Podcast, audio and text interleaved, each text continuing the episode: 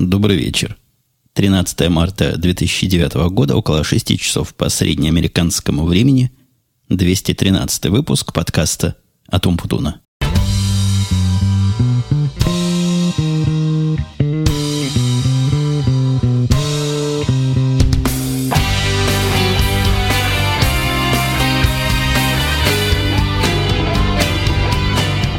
Начну я сегодня с традиционного ознакомления вас с моей окружающей обстановкой, которая тиха, хороша, одинока, никого дома нет, никто мне не мешает, сижу я сам напротив своего студийного микрофона, говорю в него всякие сомнительные, но иногда кому-то интересные штуки. И это я так пытаюсь комплимент сам себе сделать, чтобы вы все побежали в комментарии и написали, какие они сомнительные – они просто несомненно и превосходны. Но так я пытаюсь просто разойтись, раз языковаться и перейти к заготовленным заранее темам. Самая первая тема у меня, в принципе, вами вызвана. Я не собирался в этот раз про нее особо рассказывать, но электронные сигареты вызвали какой-то неприкрытый и живой интерес. С одной стороны, и совершенно явное и трагическое недопонимание с другой стороны.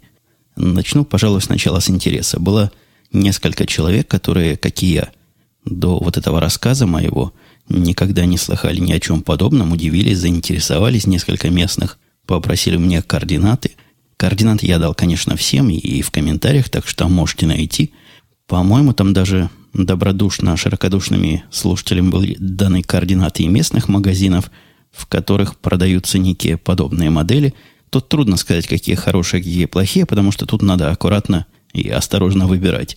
Вся эта продукция, насколько я понимаю, делается в Китае. Ну, как, в принципе, и сейчас все. И уж в связи с тем, что делается оно в Китае, попасться, попасться, простите, на то, что называется китайским качеством, здесь проще всякого простого. Я читал в форумах много разгневанных отзывов о том, что люди покупают себе эти самые комплекты, эти самые киты, то есть эти самые электронные сигареты, и они отказываются работать через неделю или через две – у меня пока такого широкого опыта нет, то есть я всего в этом деле недели две, у меня ничего пока особо и не поломалось, поэтому твердых и прочных рекомендаций по поводу того, какие фирмы вам давать, а какие ругать у меня нет, но со временем будут появляться. Я не знаю, насколько это было новостью или заблуждением, но заблуждением явно является то, что некоторые почему-то восприняли эти электронные сигареты как безникотиновое электронное устройство – и даже в одном блоге, по-моему, кто-то, ссылаясь на меня, написал, что когда все вокруг курят никотином, вы тут ароматизатором своим освежаете воздух. А тут сразу две ошибки. Во-первых, воздух, оно, ну, может быть, оно в какой-то конфигурации освежает, но в той базовой, о которой я с вами говорю, дым, а точнее говоря, пар никакого заметного запаха не имеет. То есть мы воздухи и не портим, но заодно и не освежаем. Точно такое же заблуждение по поводу отсутствия никотина. Никотин там есть. Количество его вы выбираете сами по себе от маленького до высокого.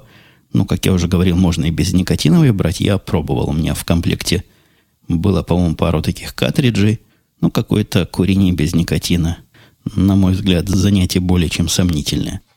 И еще одно заблуждение, которое я пытался и в прошлый свои, в прошлый свой разговор развеять, о том, что подобные сигареты являются способом бросания курения.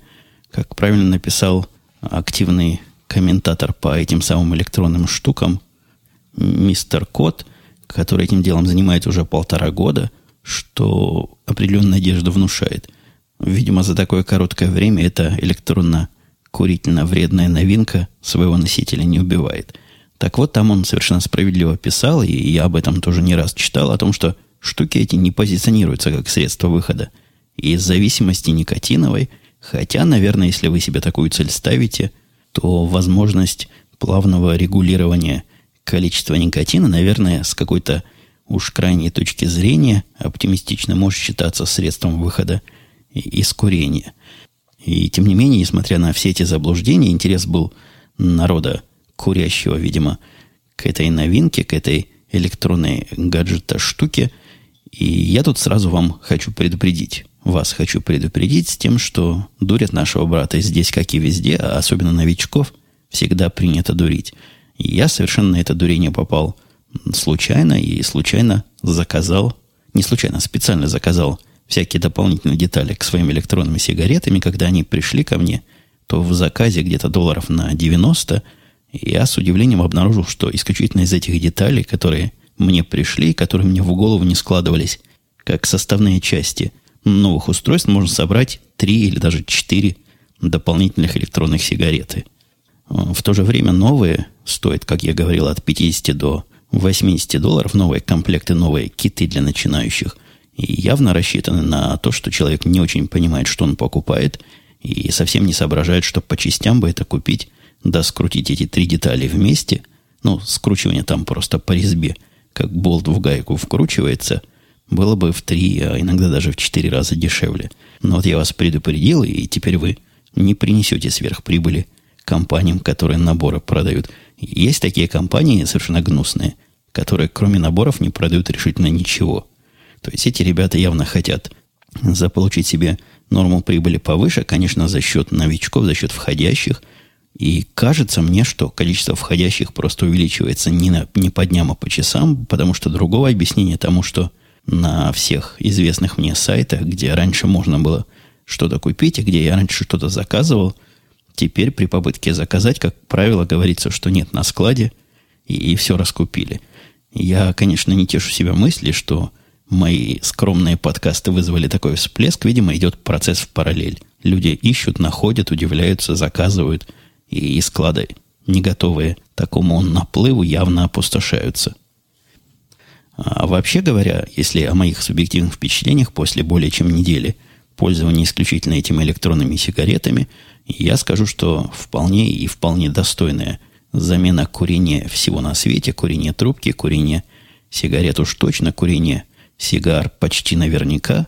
А за все это время я выкурил одну трубку. Вот у меня вчера закончился, скорее сегодня утром закончились все составные части, все картриджи, а запасные капельки, запасные вещества, которые я туда буду капать, ну, то есть этот самый пропиленгликоль вместе с никотином, они в пути и уже дошли. И они уже на почте, и почта уже приносила мне, как она утверждает, их домой, но дома никого не застала и решила не оставлять. Почему-то по подписке они это дело дают, хотя все остальные железки, которые мне с курением связаны, просто под дверь бросали. А вот, вот эту химию, видимо, под дверь почему-то бросать нельзя. Может, потому что химия которая не особо безопасная, может, просто таким образом оформили почтовую посылку. Я поручил сегодня мальчику после своего института заехать на нашу почту, забрать. Вот, надеюсь, опять возобновится мой химический запас для электронного курения. И если у вас возникают какие-то конкретные вопросы, какие-то подробности вы хотите узнать, не стесняйтесь, спрашивайте только как-нибудь поуже. На вопрос, как оно вообще, мне ответить трудно. Вот я сказал, как вообще – вообще мне нравится. Мне нравится и запах, мне нравится и эффект, мне нравится и процесс. И настолько процесс нравится, что я перехожу потихонечку со средненикотинового курения на низконикотиновое курение исключительно для продления процесса. Вкусовые ощущения вполне приятны, даже у той смеси, которая как бы без особого вкуса, у той жидкости скорее. Это я смеси, поминаю свое табачно-трубочное хобби – так вот, даже у этих безвкусных Мальборо смесей жидкости вполне и, и вполне приличный, своеобразный и очень приятный вкус. Но давайте от темы вредного курения, которая наверняка интересна не всем, перейдем к каким-нибудь более широкочеловечным темам. Я в прошлый раз рассказывал, что у нас собирается быть масленица, и масленица случилась. В какое-то дико раннее время, в 10 утра, моя семья туда поехала – я отказался их в воскресенье в такую рань вести, но для меня это практически еще солнце не взошло. Я в воскресенье сплю часов, часов до часу, иногда даже часов до двух валяюсь, отсыпаюсь за всю э, рабочую неделю, когда мне удается поспать часов шесть в самом лучшем случае, но иногда еще добираю в субботу. Вот до радио Ти, нашего подкаста, сайт которого radio-t.com, он в субботу происходит, для него я просыпаюсь где-то в полдень. Ну вот за эти два дня как раз и добираю то, что не хватает, или наоборот, как верблюд, накапливаю на следующую рабочую неделю. Так вот, поехали они в 10 утра на такси, хотя и недалеко, но пешком не дойти. Такси какие-то копейки стоило, на небольшое расстояние такси стоит дешево. И на большие расстояния такси стоит дешево. Такая математическая парадокса здесь. вот на среднее расстояние иногда дорого. То есть может оказаться, что съездить в аэропорт, который в пять раз дальше, чем какой-то соседний городок, будет стоить 40 долларов, а съездить в этот городок, который, соответственно, в пять раз ближе, будет стоить 50 долларов. Я все это знаю так подробно, потому что мальчик мой, как вы помните, до последнего времени, до января, машину не водил, часто на такси ездил, а жена до сих пор машину не водит. Вторая его попытка сдать экзамен, не помню, я об этом рассказывал уже или нет, завершилась таким же провалом, как и первая. Это, конечно, с одной стороны не очень хорошо, а с другой стороны ставит ее на такую же позицию, в такие же условия, в которых я стоял в свое время, когда сдавал экзамены вождения в Израиле, там я сдал с третьего раза. То есть, если она сдаст с третьего раза, то мы с ней в этом смысле будем вполне равны и не будет дискриминации человека человеками, принижения достоинства мужчин достоинством более быстро учащихся женщин. Хотя, очевидно, я тут шутки шучу, потому что в Америке сдавать экзамен вождения – это полнейшая ерунда по сравнению со сдачей в Израиле, и не сдать трудно. Но, видимо, у моей жены есть особый талант – там известно, в чем у нее проблема. Вот в этом выезде задом она никак не может понять, в какую сторону крутить руль, и сколько я теоретически не объясняю, никак до нее не доходит. Практические занятия с преподавателем тоже не особо, похоже, помогают. Сегодня я наметил поехать с ней, поехать на Хаммере. То есть, если нас может задом Хаммер куда-то запарковать, то практически любую другую машину, по моей теории, тоже запарковать не составит никакого труда. Все это я начал к масленице. Поехали на эту масленицу, которая, как оказалось, вышла и не совсем и масленица. Ну, то есть представление, которое дочка там, в котором она участвовала, было про масленицу. Они были в русских каких-то костюмах. Жена полночи шила ей сначала кокошник, потом кокошник не подошел, а она какое-то расширение к сарафану придумала, какой-то ободок, ну, чтобы было что-то такое российское, славянское, пасконное. И однако, хотя представление так про масленицу с частушками, как я в прошлый раз рассказывал, и вышло, но вводная часть была смесью масленицы и пурима, и как-то детям там бедным совсем голову заморочили, рассказывая параллельные истории, откуда масленица пошла, и тут же перемежая их пуримскими рассказками. И я практически уверен, что в голове моей дочки по этому поводу каша, но вот у нее пурим где-то с масленицей совместился – ну, что, наверное, хорошо в смысле мультикультурности, которую тут так любят пропагандировать и, и поклонницей которого моя жена, к удивлению, является. Со мной связывался как раз, это я уже в другую сторону перехожу, Карл на днях связывался и, наконец-то, решил загадку, которой я тут с вами делился в прошлом или в позапрошлом выпуске, о том, что же за данные ему надо загружать в массах, и что же за такие массы, которые сравнимы с биржевыми данными – но не являются экономическими. Вчера он, видимо, тоже в сильном подпитии со мной связался, и из того разговора, который у нас состоялся, я наконец-то понял, в чем дело. Загружает он метеорологические данные для тех, кто с этой областью хоть как-то касался, мне пришлось. Совсем немножко, совсем краем. Но вот если вы тоже касались этой области, то знаете, что данных там очень много. Наверное, даже больше, чем биржевых данных – Хотя таких критичных требований к загрузке и к точности и ко всему нет. Ну, какая точность погоды? Включите прогноз погоды и поймете, с какой точностью карлообразные программисты эти данные загружают и обрабатывают. У него возникла какая-то гипотеза, что загрузка данных биржевых и загрузка его метеорологических данных похожа. Он мне даже рассказал свои проблемы технические, совсем другой. Все, совсем другая специфика, совсем другие требования – и к latency, и ко всяким другим нашим специальным профессиональным штукам ничего, в общем, общего нет, кроме большого количества. Вот только большое количество нас как-то а, объединяет, а все остальное, по-видимому, разъединяет. Я второй раз отказался ему помочь, и вот он весь в грусти. Он же у них самый большой специалист по данным. Его, оказывается, и взяли из-за того, что в резюме он написал, что загружал миллиардные объемы данных биржевых с высочайшей производительностью и с низкими задержками, что между нами и вами, слушателями говоря, не является правдой. Не занимался он этими делами, а занимался он совсем простыми анализами, совсем небольших в нашем понимании количеств данных, то есть обрабатывал он некие специальные виды, специальные сорты облигаций, которых, ну, совсем-совсем немного, там 50-100 тысяч в день, что в наших масштабах просто копейки и слезы, и объемами никак назвать нельзя. Кроме Карла, который приходил таким виртуальным образом, причем ушел по-английски, не здороваясь, и ушел также по-английски, не прощаясь. Так вот, приходил очень культурно до этого, договоривший о встречах, хозяин квартирный, не то что договорился, мы ему позвонили, мы его вызвонили, и, по-моему, в радио я рассказывал, он пришел нам чинить нагревательный прибор, который стоит в подвале, и о котором я был уверен, что прибор этот электрический. На вид он очень электрический, то есть хай-технический даже.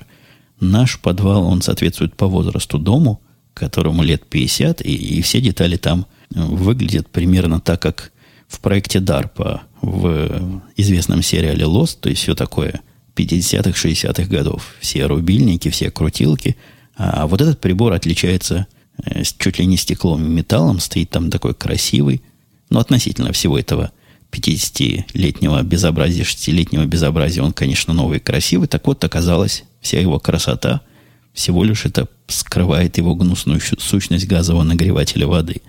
Причем нагревателя, который поломался из-за того, что потух огонек, который там вечный, как сказал наш квартирный хозяин, должен гореть всегда и никогда гаснуть сам по себе не может. А может гаснуть только от сильных сквозняков, которых в подвале, но, естественно, нет. Им там неоткуда взяться. Окошки там есть небольшие, но они совершенно стационарные, никаких форточек, ничего, что может вызвать сквозняк или другое ветрохождение там нет. А оказался этот лендлорд то есть хозяин наш квартирный, человеком технически продвинутым, не зная модели, он раскрутил эту штуку снизу, но я не был, это мальчик рассказывал, зажег этот огонек, все собрал, никаких лишних деталей не осталось, что, конечно, делает ему честь. Там же он долго рассказывал всей моей семье, и потом и мне звонил о том, что мы его неправильно поняли. Это я подхожу к теме наших постоянных поисков нового жилья. Так вот, там он клятвенно утверждал, и бил себя в грудь пяткой, и даже, наверное, всех окружающих при этом задевал о том, что вовсе не то он хотел сказать, и вовсе не то мы поняли. Клялся он и божился нам о том, что продает он дом действительно, потому что проблемы у него экономические, как он сказал, и его капитал закончился. Видишь ли, капиталист какой. И вот ему надо его пополнить. Но, во-первых, для пополнения капитала, с его слов, ему достаточно продать один из его домов, которых у него масса, и которую он сдает массе народу, вот мы одни из его снимателей. А во-вторых, он категорически намерен продать дом только с нами. То есть, как он сказал мне по телефону, он продает дом только инвестору, а в смысле инвестирования дом, в котором уже кто-то живет, за который платит ренту, гораздо более привлекателен для продажи. Я поначалу ему даже немножко поверил, а потом, подумав минут пять, решил, что если бы я затеял со своими квартирантами некую акцию и хотел бы минимизировать время простое, то есть когда дом я еще не продал, а скажу вам, в сегодняшней ситуации такой дом продать, мягко говоря, не самое простое дело, так вот на его месте я бы тоже какую-то подобную историю сообразил и рассказал бы. Но если бы хотел соврать этим самым квартиросъемщикам, если бы вопрос денег у меня стоял гораздо острее, чем вопрос честности и потом проблемы, как этим людям смотреть в глаза после того, как придешь их выселять. Поэтому я не особо все-таки, как человек разумный, верю всем его обещаниям. Мы всей семьей тут ищем. Всей семьей сильно сказано. Жена моя ищет, она этим занялась. У нее нашлась подружка, которая вроде бы квалифицированный поисковый агент, то есть специальный такой маклер. На вид тетка бойкая, знает все входы-выходы. Насколько она квалифицирована, сказать трудно пока. Они только в пятницу, то есть нет, сегодня пятница, в субботу пойдут смотреть первые дома и, и поговорить более предметно и подробно по всяким темам. Но много интересно нам рассказала, много из того, что мы не знали, а, открыла глаза, всякие тонкости и, и подводные камни этого процесса пояснила. Похоже, тетка знает свое дело. Ну, попробуем с ней работать, посмотрим, как оно получится. Как я сказал, первые два или три дома мы идем смотреть. Они идут смотреть в субботу – и еще штук пять будут смотреть в воскресенье. И с самого начала эта агентша и сказала, что мужа с собой возить не будем. А вот когда выберем дома, которые подают нам по пяти показателям, у нее там специальная табличка с показателями, тогда поведем и мужа смотреть на это дело. Так что я сижу весь в нетерпении, хотя, конечно, это против правды грешить. Просто сижу и жду, пока хотя бы один дом удовлетворит этим пяти таинственным и неясным мне позициям. С другой стороны, в нетерпении, нет, не в нетерпении, а наоборот, в разочаровании все последнее время был, глядя на свой маленький дисплейчик, который мы так с вами и не нашли, как использовать, и который я все более и более склоняюсь отключить и кому-то подарить. Например, устроить конкурс в радио IT на что-нибудь, непонятно на что, и отдать этот дисплей победителю. Интересно было бы устроить конкурс на лучшее его применение, но, сами понимаете, если вдруг применение найдется, зачем мне его отдавать? Так вот, на этом дисплее сейчас бежит индикатор моей записи, который вполне мог бы бежать и на обычном, на основных дисплеях. А кроме того, там стоит табличка, которая показывает биржевые курсы. Последнюю неделю у меня было даже суеверное подозрение, что это я тот самый, который обрушил всю биржу. То есть не в том дело, что циферки я подкрутил. На американской бирже я могу сильно циферки покрутить, но не настолько, чтобы оно вызвало такой эффект, как действие нашего э, нового относительно президента. Нет, я не могу ничего подобного произвести, подобного тому, чего произвел он, потратив полтора триллиона, по-моему, за первые полтора месяца своего царствование, своего властвования. Суеверие мое было основано на факте, что пока я не ставил этот гаджет, этот виджет, и не смотрел все время на курсы основных ценных бумаг и индексов, все оно как-то ходило то вверх, то вниз, то вправо, то влево, но было плохо, но не чудовищно. С тех пор же, как начал я за ним смотреть пристально, все стало просто совсем нехорошо. И за дня в день она падала 3-4%, при том, что и объемы торгов были хорошие, то есть явно – массовая паника и массовый сброс бумаг наблюдался. И так бы я по этому поводу грустно с вами поговорил, если бы последние три дня ситуация немножко не поменялась, и последние, наверное, сегодня четвертый день подряд, когда биржа, ну, не падает сильно. Вчера она немножко подпала, подсела, но сегодня уже опять индексы выросли от пола до 0,75% основные. И я смотрю с удивлением на то, что происходит – то есть на месте индексов и глядя на действия нашей новой администрации, я бы падал и еще ниже. Но, видимо, биржа решила остановиться. Поглядим, как будет на, прошлой, на следующей неделе. Мне кажется, она будет в этом смысле доверие биржи к действиям барака нашего Обамы, э, решающей и, и даже переломной. Вопросы, которые присылают мне, я тут пытаюсь посмотреть на вопросы, хотя время еще поговорить и не про вопросы у нас осталось. Так вот, вопросы, которые мне присылают многие и разные. И хочу я сказать два слова о том, что есть такие вопросы, на которые я никак не могу отвечать.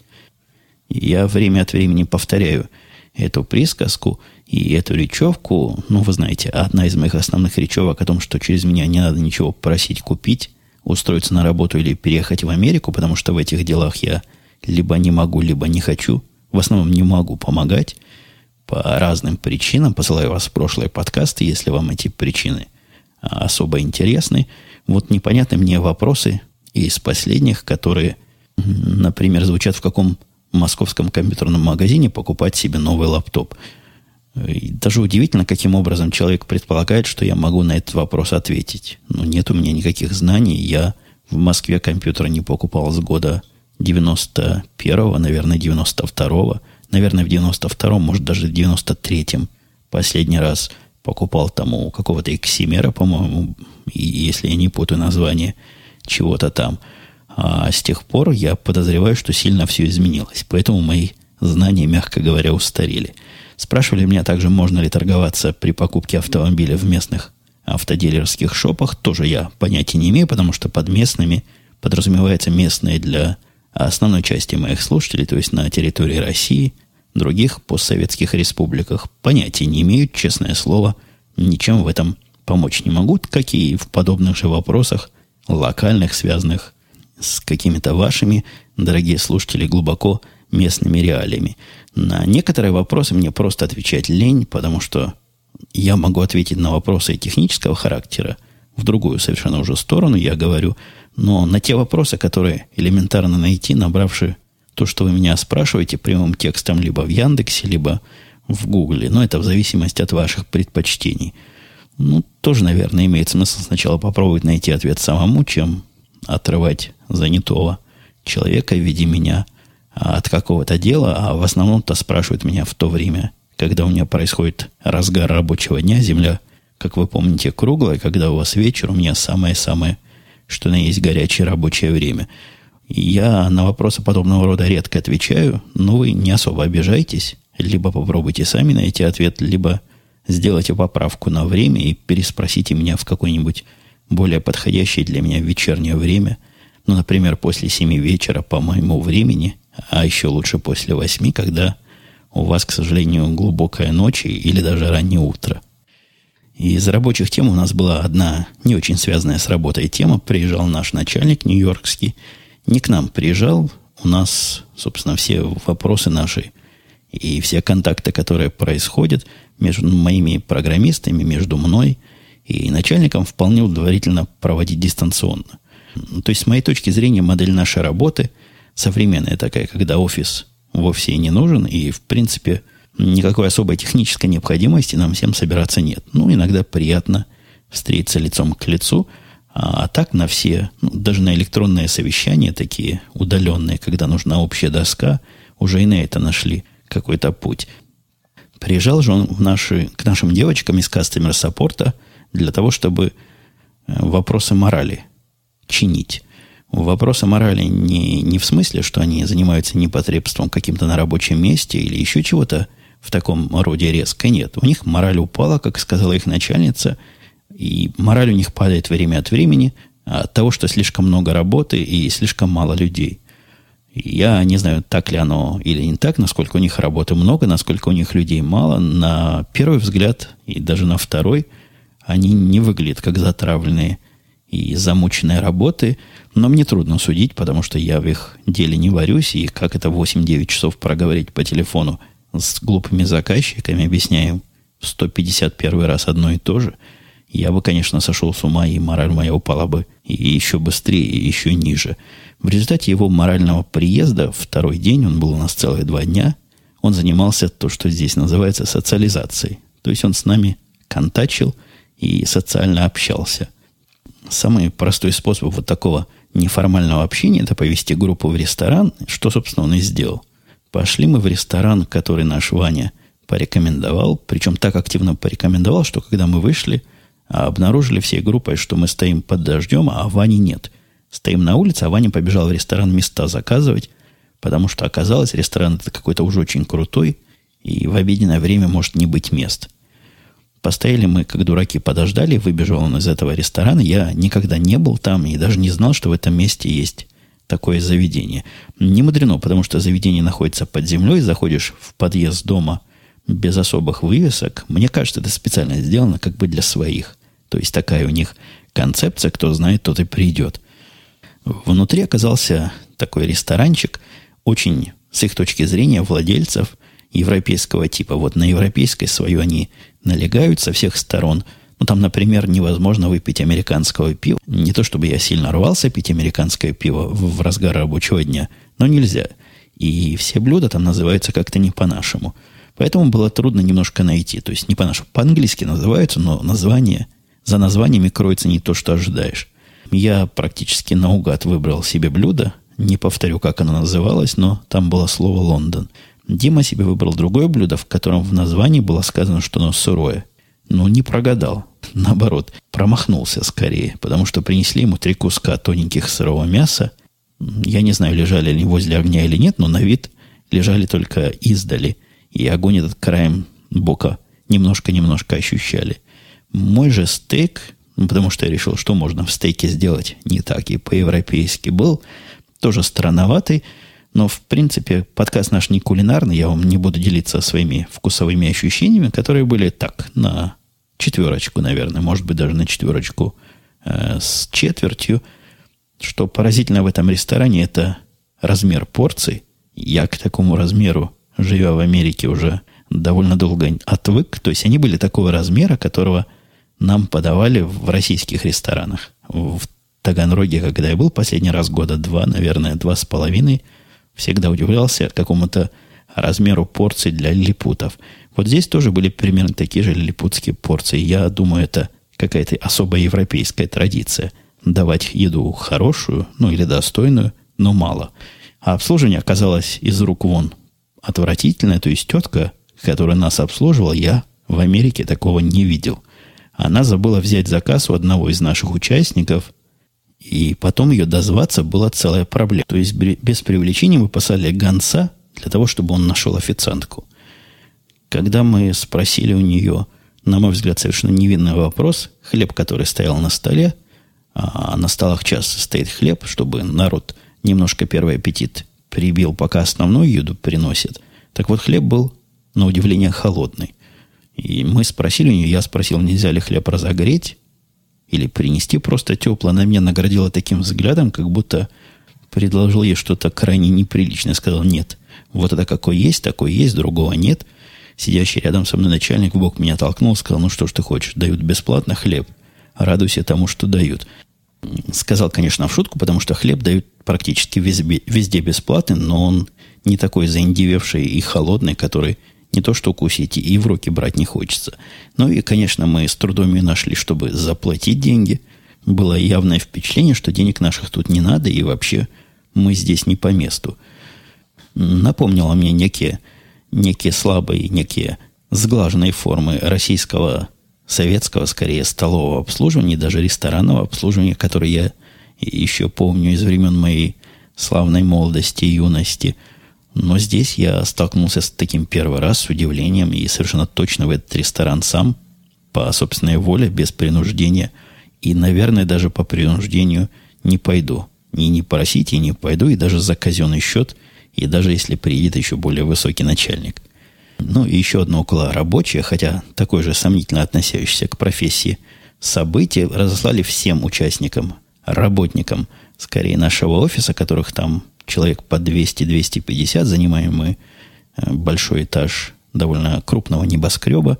Так вот, пришло письмо о том, что, дорогие вы наши, чашки, которые стеклянные на кухне, лежат в общем пользовании, они вовсе не общие. И если вы видите чашку какую-то красивую, это вовсе не значит, что вам ее можно взять, унести или, не дай бог, воспользоваться – Чашки эти приносятся живыми людьми, поэтому кто взял чашечку белую с таким красненьким узорчиком, там была даже представлена, не поверите, фотография этой чашки. Так вот, принесите ее немедленно обратно, можете в тайне положить на кухню, никакого преследования вас не будет, и больше так, пожалуйста, не делайте.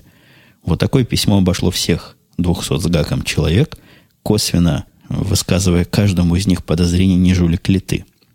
Я вам скажу честно, я чашку не брал, не крал, на эту кухню я не хожу, смысла особого не вижу. На нашей кухне самая полезная вещь – это автомат, который продает Кока-Колу по 25 центов за банку. Ну, кто знаком с ценами на банке эти Кока-Колы американские, поразится этому практическому коммунизму.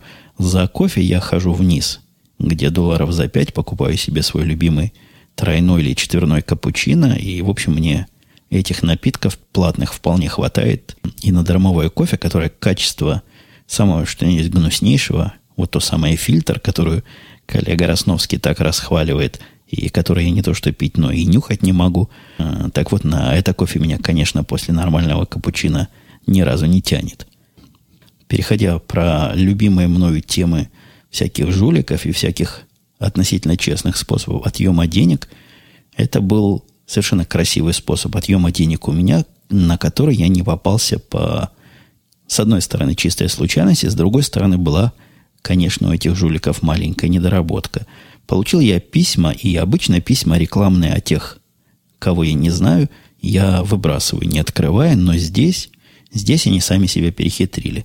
Конверт был красивый, такой веселенький, я решил полезть туда вовнутрь, может, какие-то карточки, какие-то цветные купоны там внутри – я в таком случае девочке даю с этим играться. Можно из карточек этих кредитных, ну, не настоящих, пластиковые, такие муляжи, много всяких интересностей детских себе придумать. Она чего-то из них вырезает, какими-то деталями в каких-то своих рукоделиях использует.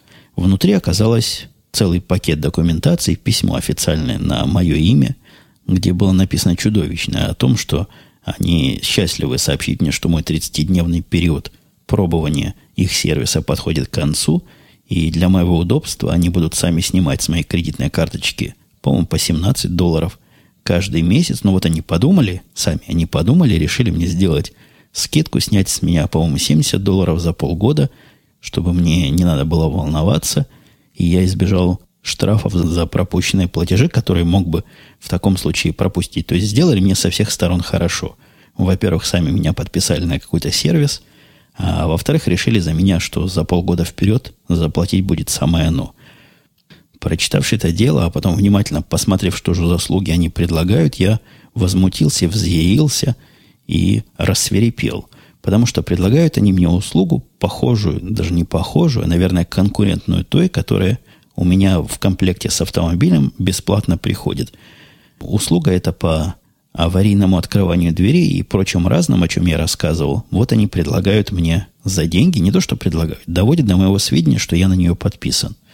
Согласитесь, верх какой-то наглости, каким образом меня подписали, с какого перепугу они мои данные знают, и как они вообще с меня собираются снимать деньги.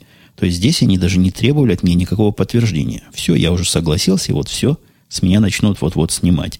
Внизу мелким-мелким таким фонтом, который можно разглядеть даже с моим неплохим зрением, с большим трудом, и, наверное, еще немножко надо было лупу или микроскоп, было написано, что если вам чего-то непонятно, или вы хотите расторгнуть договор, позвоните по такому-то телефону. Позвонил я по телефону, говорю, что за дела? Почему меня подписали на сервис, о котором я ничего не знаю, это что за хамство такое, и вообще где мои права потребителя? С той стороны был мужик невозмутимый, видимо, не первый я. В гневе ему звонил, сказал мне, сэр, как же, как же, вы сами согласились и сами поставили свою подпись под документом, который разрешает нам вот такие действия производить. Ну, тут я уж вообще вскричал, вы что, вы за кого меня держите, какой документ, я ничего не подписывал, ничего не знаю. Они говорят, как? А вы разве не вкладывали чек на 8 долларов 69 центов и подписывались, расписывались с его задней стороны?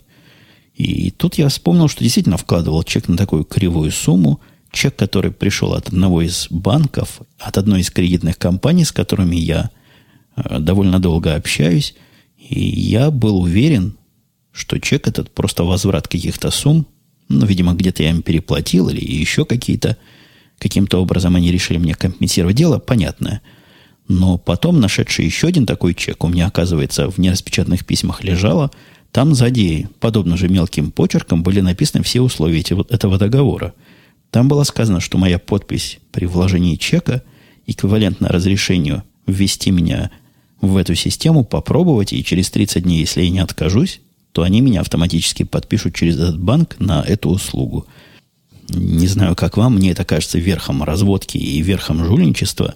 И если бы я не пытался свою кредитную оценку сейчас не трогать, я бы, конечно, с этим банком перестал работать и поссорился бы грозно с хлопанием дверями в процессе, потому что подобного хамства от банка, ну от кого, от кого, но от банка я ожидать никак не мог. Причем банк такой приличный, на первый взгляд, и связанный с приличными компаниями. Это как раз тот самый банк, через который мне дали мою первую в жизни кредитную карточку. Я про кредитный скор, про эту оценку упомянул, потому что теперь мне надо хороший кредитный рейтинг иметь для того, чтобы взять суду задешево. Рейтинга у меня там хватает, но, по слухам, закрывание счета не самое правильное действие, если тебе вскоре этот рейтинг надо показывать. Кредитные компании и те три компании, которые счет вас считают и проверяют, насколько вы кредитоспособен, вот для них закрывание кредитных карт – это есть минус, который может ваш счет сильно, вашу оценку сильно занизить. Поэтому я после того, как дом приобрету и пройду все эти формальности, вот тогда я записал себе в специальный туду-лист, я с этим банком таки разберусь, и места им мало не окажется. Заговорился я сегодня немножко, была у меня интересное наблюдение и философская тема о разных концепциях, связанная с работой. Ну, возможно, в следующий раз я об этом расскажу. Она такая жизненно рабочая. Мне кажется, найдет отклик в сердцах слушателей и слушательниц – Давайте я к комментариям быстро подойду. Слушатель Ар... Арагофи. Какие у вас имена, дорогие вы мои. Говорит, спасибо за подкаст. Насчет сериалов из относительно свежего порекомендую Light to Me. Возможно, уже советовали, но нашел упоминаний. Это такая детективно-аналитическая смесь в стиле House MD плюс Psych плюс многоточие. И исходя из твоих прошлых предпочтений, возможно, тебя заинтересует. Да, я этот подкаст уже, подкаст, этот сериал уже и сам нашел – и нашел его тоже случайно и даже поставил на запись. И есть в нем нечто нечто, какая-то изюминка есть, хотя в общем и в целом мне он кажется где-то на троечку. На троечку из-за того, что уж больно он равномерный. Под него хорошо засыпать, потому что там ничего в начале активного не происходит, никакой завязки, то есть говоря театральным языком нет, никакой кульминации тоже не происходит. Все идет ровненько, спокойненько, по понятному шаблону накатанному. И, в принципе, посмотревши одну серию, можно с очень большой степенью вероятности предсказать все, что будет в остальных ста или сколько они еще снимут. Хотя посмотреть, конечно, можно, если смотреть ничего больше другого нет. По поводу Leverage получил несколько благодарностей. Например, Extens говорит традиционно спасибо за подкаст и огромное спасибо за наводку за Leverage. Действительно великолепный сериал. Было там еще пару человек, которые согласились с моим мнением. Был слушатель Грокин, у которого совсем другое мнение. Он посмотрел первую серию Leverage, утверждает, что сериальчик, конечно, забавный, но уж слишком явными косяками. Обход объемного датчика движений при помощи кувырка, подбор десятизначного пароля за пару минут, да и финальный звонок главному злодею с объяснением происходящего. По-моему, уважаемый Грокин слишком уж требователен к такому незамысловатому жанру, как сериал. Мне косяки, которые там наверняка есть технические, в глаза особо не кинулись, потому что сериал этот не технический. Это вам не фильм Firewall, в который весь построен на концепции технической хитрости главного героя, о том, как он все это дело хакает, и над которым я не раз уже злобно тут издевался и потешался. Нет, здесь все про другое. Здесь все эти технические штуки – это всего лишь инструмент, на который ну, я бы на вашем месте не стал бы особенно пристально смотреть. У меня же лично никакое внутреннее отторжение их методы компьютерные не вызывают. Их методы не компьютерные. Ну, про это мне судить трудно. Я не согласен с тем, что говорит дальше Грокин, что это какой-то третьесортный голливудский штамп, и так вот это выглядит. И как ты такой гик, спрашивает меня дальше слушатель, назвал это лучшим сериалом за последнее время. Ну, опять же, потому что не с точки зрения гиковости я его смотрю, а с точки зрения человека нормального, которому хочется провести минут 40 за интересным и захватывающим зрелищем. Неожиданно сильную реакцию, даже какой-то флут сообщений, то есть поток сообщений вызвал вопрос Флудора. А так человека и зовут. Не, не Флудор, Фьюдор зовут человека. Вот он спрашивал слушателя о том, что в России часто люди употребляют английские глаголы в качестве существительных, подменяя одно понятие другим из смежных областей. Это он сложно сформулировал, но дальше дает пример для не таких уж больших лингвистов типа меня. Для примера английское слово login при правильном переводе означает авторизироваться, заменяется слово username, то есть имя пользователя. Такое встречается не только в простонаречии, но и в вполне серьезном уровне. В связи с этим интересно узнать, есть ли в США традиция использовать существительные вместо глаголов, и можно ли от грамотного человека услышать тоже логин вместе, вместо юзернейм. Прежде всего, использование существительных и глаголов в английском языке, оно, если вы в курсе этого самого языка, его строения, совсем-совсем не так, как в русском. И я не буду на эту тему особо тут углубляться, но вот что касается логин вместо юзернейм, вполне и часто используется – причем логин пишут одним словом, и в разговорной речи вполне можно услышать «дай мне свой логин». Когда просят дать логин, имеется в виду комбинация имени и пароля. И это можно услышать от людей грамотных, с разной степенью грамотности, как от простых, так и даже от системных администраторов. Я думаю, вам может интересно почитать там дискуссию, которая развернулась вокруг всего этого хозяйства, где стороны – рвя на себя последние волосы на всех местах тела, пытаются одни доказать, что так нельзя, другие, что так можно и нужно, но на практике, я повторюсь еще раз, вокруг себя, вокруг, вокруг тех мест, где я работаю, вокруг тех людей, с которыми я общаюсь, иногда используется логин, логин как юзернейм, ну, скорее как комбинация, я уже сказал, имени и пароля. И остались у меня еще неосвещенные вопросы, но какая-то уже традиция не успевать обговаривать то, что наметил, зато есть некая затравка на следующий выпуск, который мы, несомненно, проведем на следующей неделе, как это бывает практически всегда, за очень редкими исключениями. На этом я с вами прощаюсь. Все, пока, услышимся.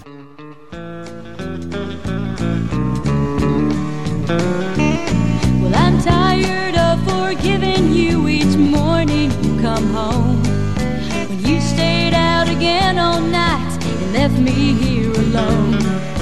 You start feeling sorry as you think of what to say. So you grab a dozen roses on the way. Now I've got memories full of heartaches and roses. And I'm tired of the way you do me wrong. Next time you break my heart, A note that says